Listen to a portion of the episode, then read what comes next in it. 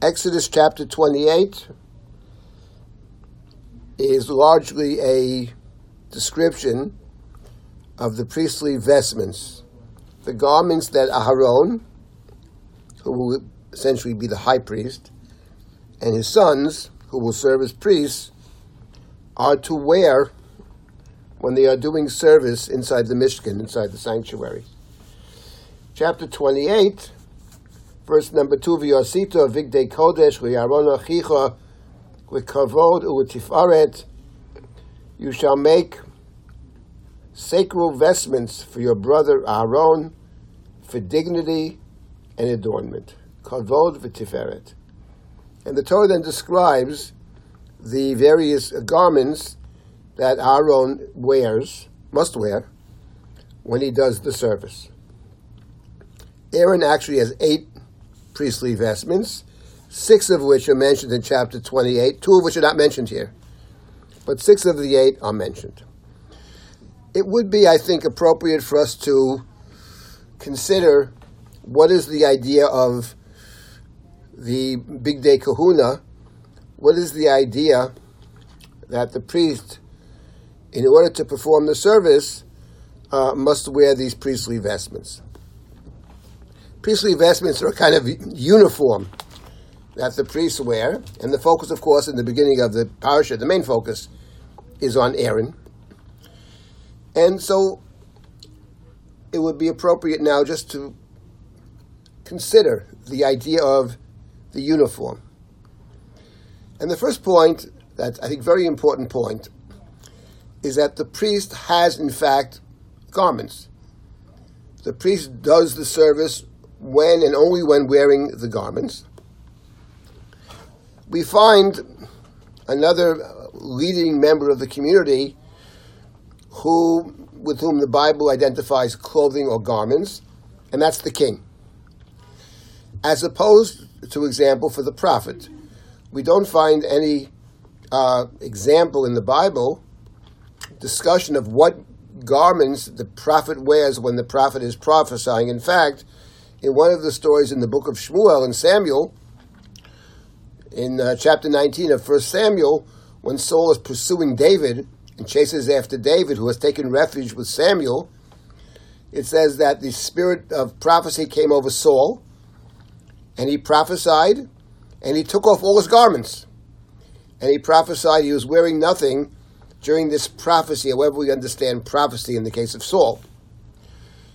So the idea that the king has clothing and the priest has clothing suggests to us something important about the role of the priest and the role of the king, and that is it's a role. There is a role which is filled by somebody, as opposed to the prophet. In the prophet, it's not fundamentally somebody filling a role. Prophecy is actually about the person. That's why, for example, kingship and by extension, or sort of by implication in the Torah, uh, these are passed on from one generation to the next. Typically in the Bible, it's father to son.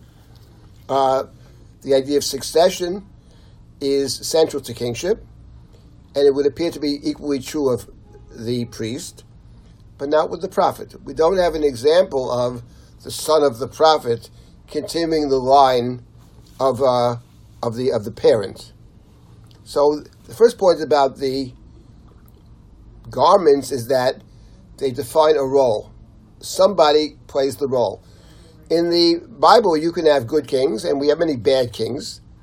We have good priests in our tradition, and many who are not that good. But you can't really have a bad prophet. You can have a false prophet but a false prophet actually isn't really a prophet. So the first point is this is a role that someone's going to play. Someone fills the role, but it's all about the role. second point about a uniform is that the uniform uh, is defining who, in fact, can perform the service. The Talmud has a statement, Bisman bigdeim aleim kunatam aleim. When they're wearing the priestly vestments, they are priests. And this means for the purpose of service inside the temple. And without the priestly garments, you can't serve. But the point is not just that without the priestly garments you can't serve, no one else is allowed to serve because no one else has permission to don the priestly vestments. Furthermore, something interesting about the vestments, the vestments, in a sense, give you permission. That is to say, there's something about the very service itself which is problematic. One might even say dangerous, and that is the service in the temple involves sacrificial service, other kinds of service, but it also involves entering into the temple. Entering into God's space, as it were. And entering into, into God's space in the Bible typically is something that uh, brings with it a certain element of danger. As Jacob said, after wrestling with this person slash angel, I have seen God face to face, and I have survived.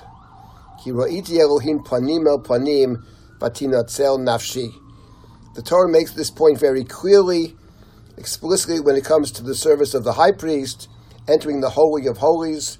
With this shall Aaron enter the holy space.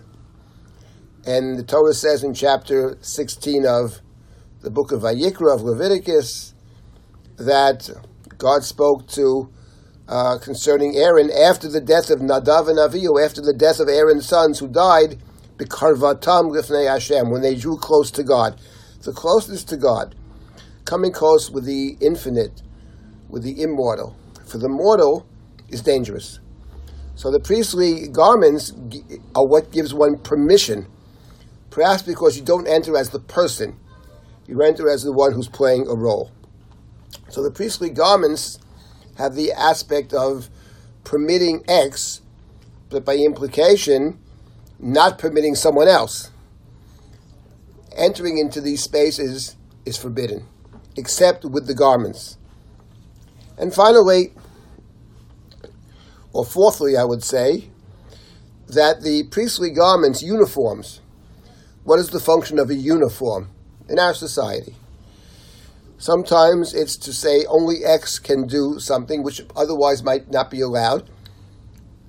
A uh, police officer has typically a uniform which says this person can do something no one else can. This person carries weapons no one else can. Uh, but sometimes it's about being part of a group. Teams have uniforms, being a member of a group. In the case of the priesthood, it's important to remember that the Kohanim are also Leviim. The tribe of Levi, within the tribe of Levi, there's a group that's been singled out. The Leviim, it's interesting, don't seem to have any special garments. But within the tribe of Levi, there's a group of people singled out from the larger group who have this uniform. And uniforms are a way of singling out or creating a sense of, of, of group as I said, teams have uniforms. And finally, and importantly, and perhaps in the future we'll have an opportunity to discuss this some more, is that the very nature of the uniform itself, the very type of uniform that one wears, has an effect on the person who was wearing the uniform. My wife uh, told me just yesterday that there were studies about speaking to people and dressing them a certain way, and the way they dress actually affects how they do their work. That's very interesting. So it's an effect on the person, both in the sense of having a role, but more specifically, and perhaps in the future, there's something educational about the Bigdei Kehuna. The Bigdei Kehuna, not simply beautiful uniforms. Yes, there is kavod v'tiferet, there's majesty, there's dignity, that's certainly true. One stands before God with dignity, and the very standing before God gives one a sense of majesty, of significance. But it's more than that because the very Bigdei Kehuna themselves, each one of them, uh, is instructing us, and especially the priest, the Kohen, about the very mission which the Kohen has. The Kohen enters into God's service with reminders about the very nature of the service. that the Kohen on one hand stands before God and serves God, but the Kohen is also the messenger of the people. The Kohen represents the people before God. The Kohen is an intermediary between God and the people.